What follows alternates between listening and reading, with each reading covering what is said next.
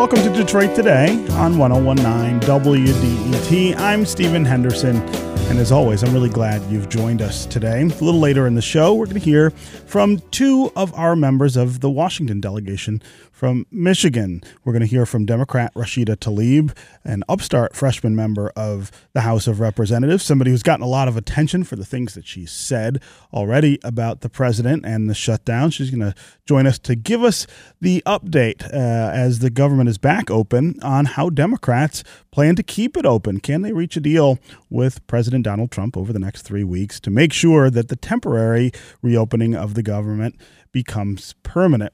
Uh, we're also going to talk with Fred Upton, who is a Republican member of Congress from Southwest Michigan. Uh, we're going to hear from his side of things.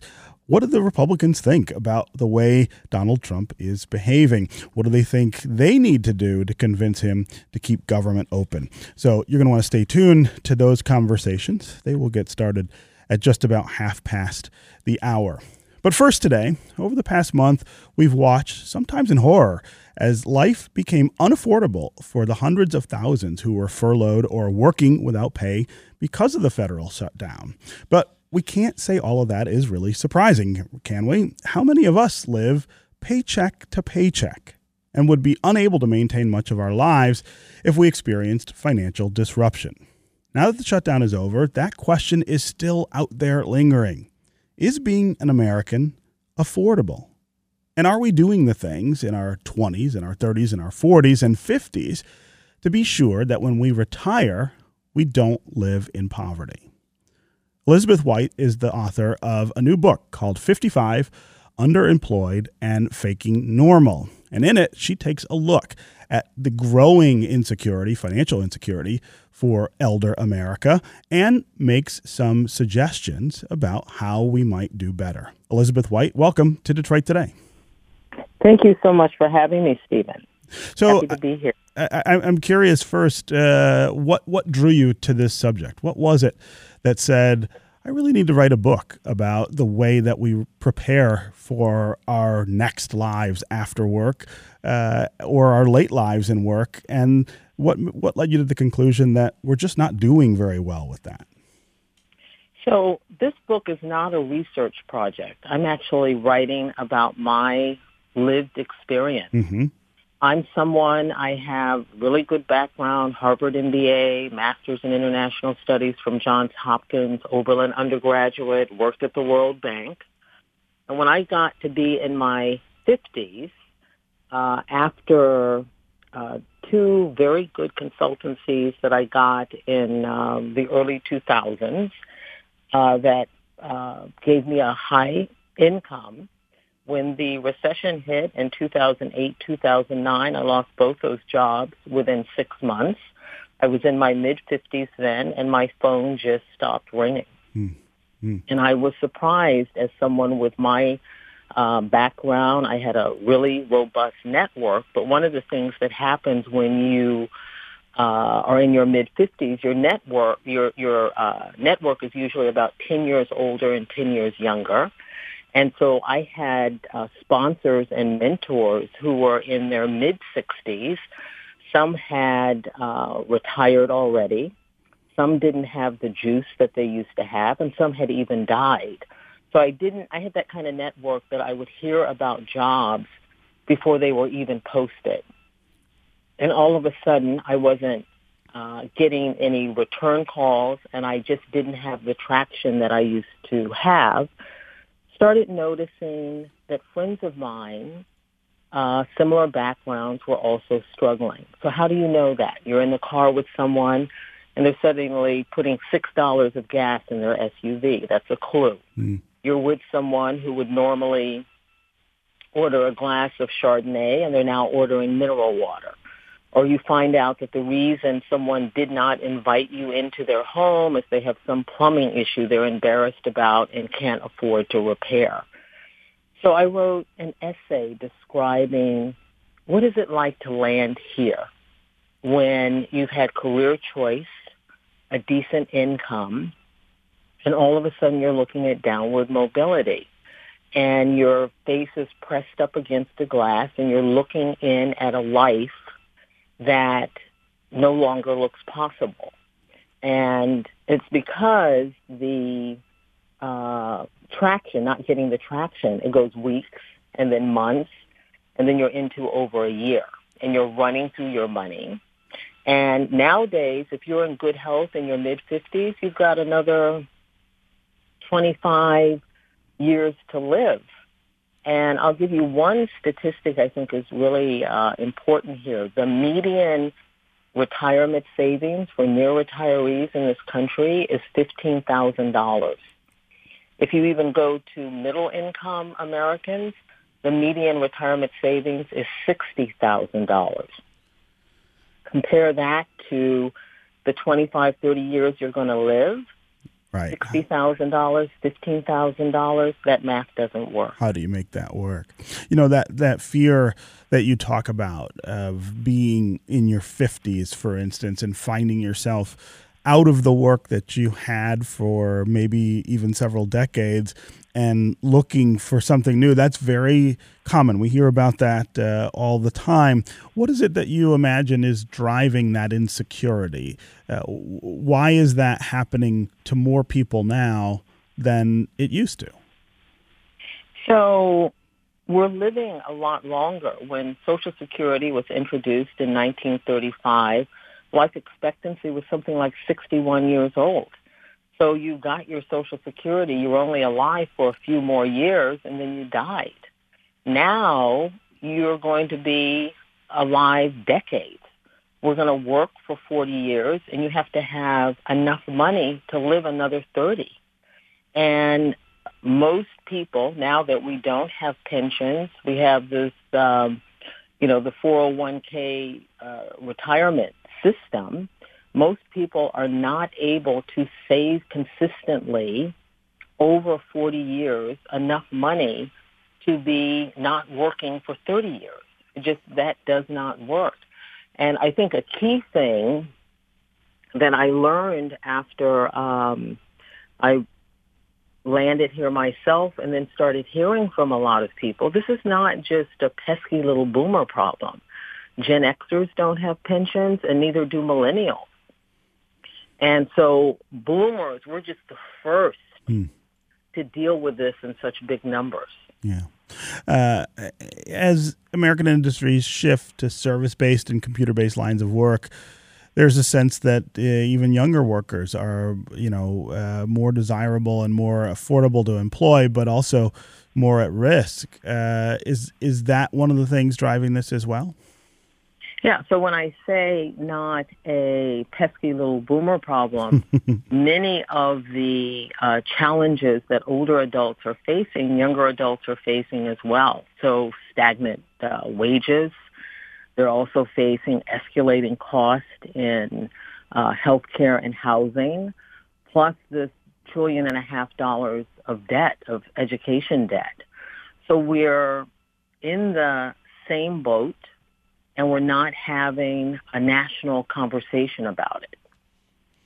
And, and what should that conversation look like? What are some of the things we should be thinking about and talking about that would better prepare people for late work, uh, late work in their 50s and 60s perhaps, but also for retirement? So I think the first thing we have to do is to recognize that we're not alone this is this whole um, uh, challenge and situation is shrouded in shame and embarrassment. We have been, uh, you know, we've accepted this view of retirement where we're going to all, uh, I call it the positive aging happy talk. You see uh, couples clinking glasses on cruise ships. You see beaming boomers standing in front of their recently bought pizza parlor or golfing in uh, Florida. That um, model makes people then who are not uh, facing that sort of reality or that sort of situation, they're embarrassed about where they've landed. So I think it's first important that we recognize that we are not alone and the second thing, my book is about what do we do in the meantime as individuals because the systemic things, the big, uh, you know, no longer having pension, stagnant wages, the things that are big like that, many of us are dealing with what's happening to us now. So there's also the recognition of, I say the cavalry is not coming, so there's no rescue. And I've had to personally really reevaluate how I'm living. I mean, way beyond just the budget. Um, I've had to get off my throne. Uh, I've mm. had the kind of background where I have uh, flown Concorde even in the past, traveled internationally, business class and first class. The last meeting I had in New York, I took the bus. And was I going to miss an important meeting because I couldn't be on the Acela? I had to make that change. I have in the past gotten a roommate. And I, do you think I wanted a roommate? I had to do what I needed to do to go another route. So my book is really about the mindset shift that many of us are going to have to make to deal with this new normal. And it asks, how can we have a textured, connected, and good life on a much more modest income? So that really means thinking beyond things and thinking about what do I need? What do you need to feel grounded and content? And that's going to differ. So I know a couple, for example, uh, they're sort of foodies and they, if they eat out occasionally, they get one entree and they divide it. Now, to you or someone else who doesn't care about food and they think that's a waste of money, that's what brings them joy. Another friend who is a musician, drives raggedy cars, but will spend thousands of dollars, say thousands of dollars to buy a flute because that's what brings him joy. Hmm because we're not going to be able to do the impulse purchasing. You know, we've done um, uh, many of us in the past. So the book is about how do you, when the big systemic things are going to take years to solve, but you're living now, how do you go on in the meantime? Right. Uh, my guest is Elizabeth White. She is the author of 55 Underemployed and Faking Normal. We're having a conversation about how prepared we are as Americans for life in our late 50s or 60s or 70s when we're getting to those late work years and then, of course, to retirement. Are we preparing ourselves for that? Are we going to be okay when we lose our paychecks and have to rely either on our savings or on uh, Social Security? In the book, she talks about the growing numbers of elder people who are living in poverty. In fact, she says that we've seen rates of this uh, poverty for older people not since the Great Depression, and that by 2035, 20 million will be in poverty. If you want to join the conversation, give us a call. Are you near retirement or recently retired?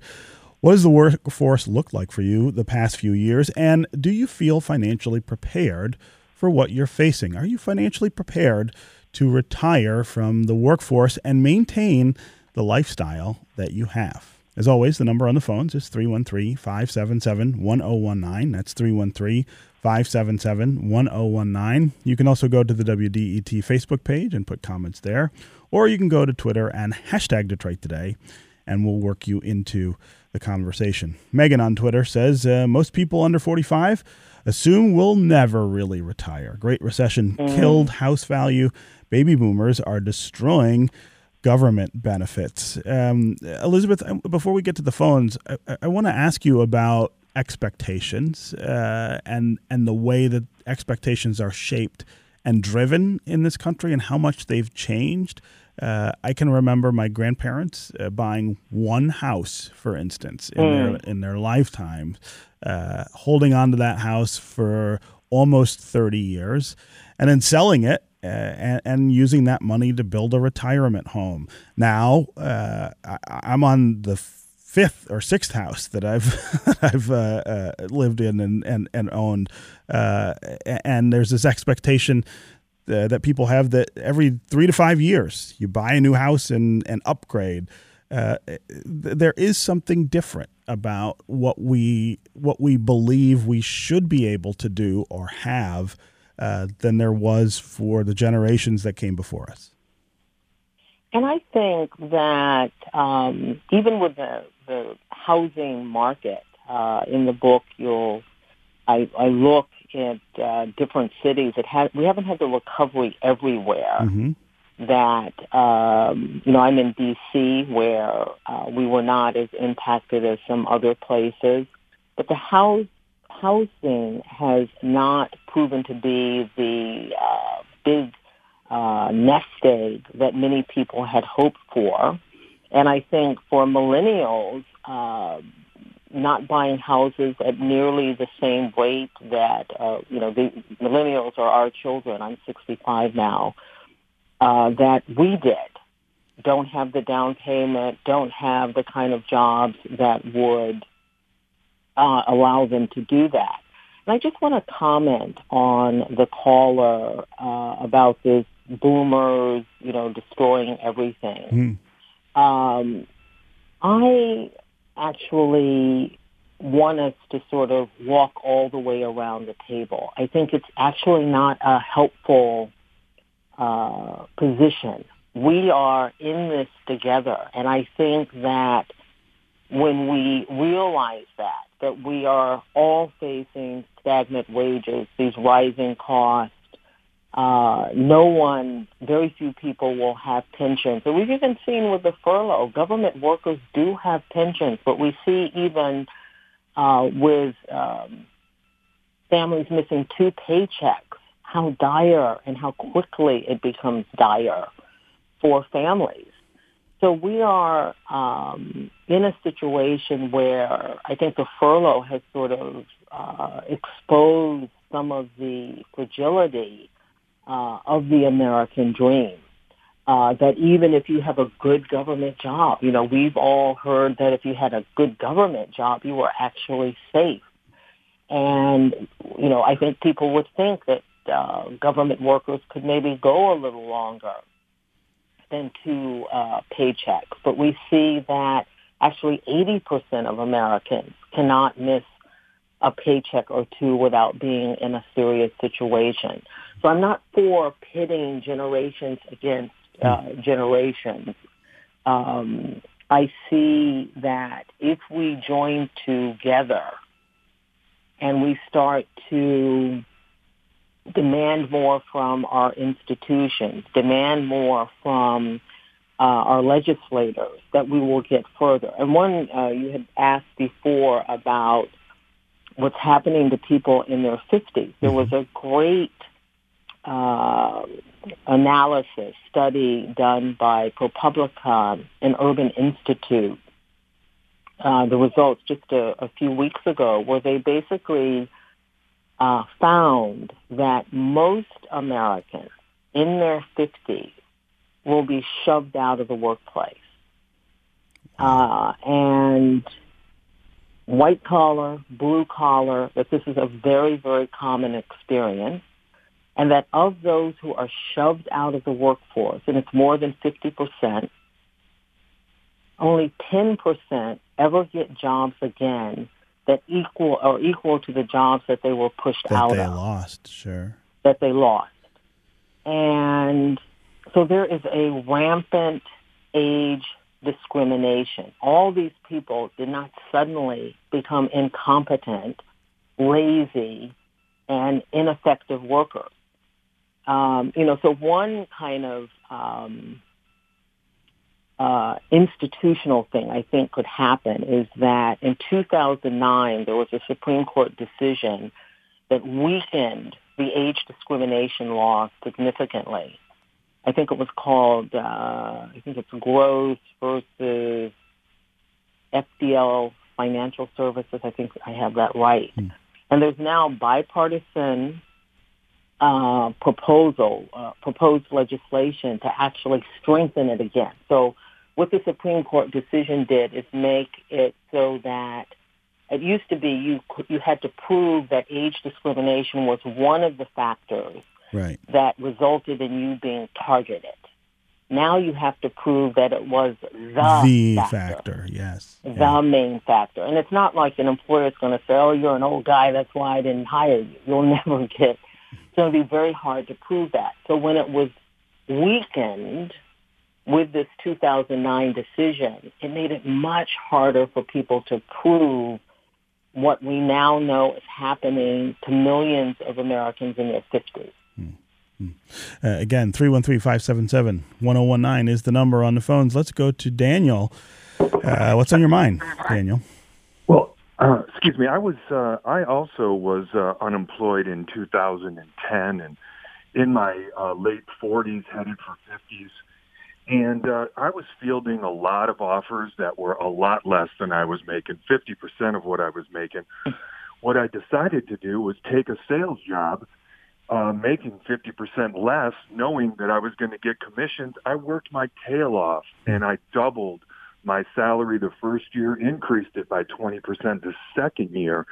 But my real point here is I think that the downturn in the economy has better prepared us for the future. I know me personally, I am financially better off today than I was when the stock market crashed. And you feel like I'm that's more frugal. I'm spending less money.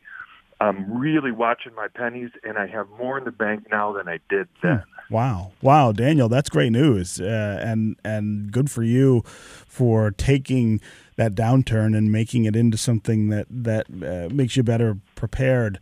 Uh, of course, Elizabeth White, uh, w- we hear all the time though from people who didn't necessarily uh, do those things, who didn't change their habits after the Great Recession, and uh, are still spending every dollar that they make. Yeah, so I'm actually not hearing from people who did not change. The economics of aging force people to change.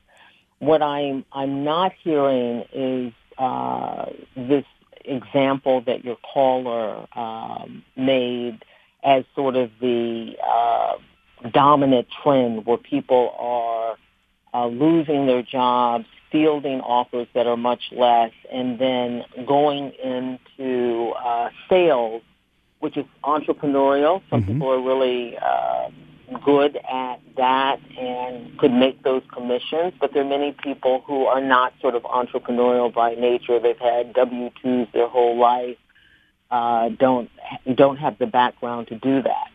So I am hearing though people uh, drastic changes in how they are spending. I, I, I, it's in fact I can't even think of a single example where someone is uh, facing what I'm describing and spending like they used to. They just don't have the means to do it.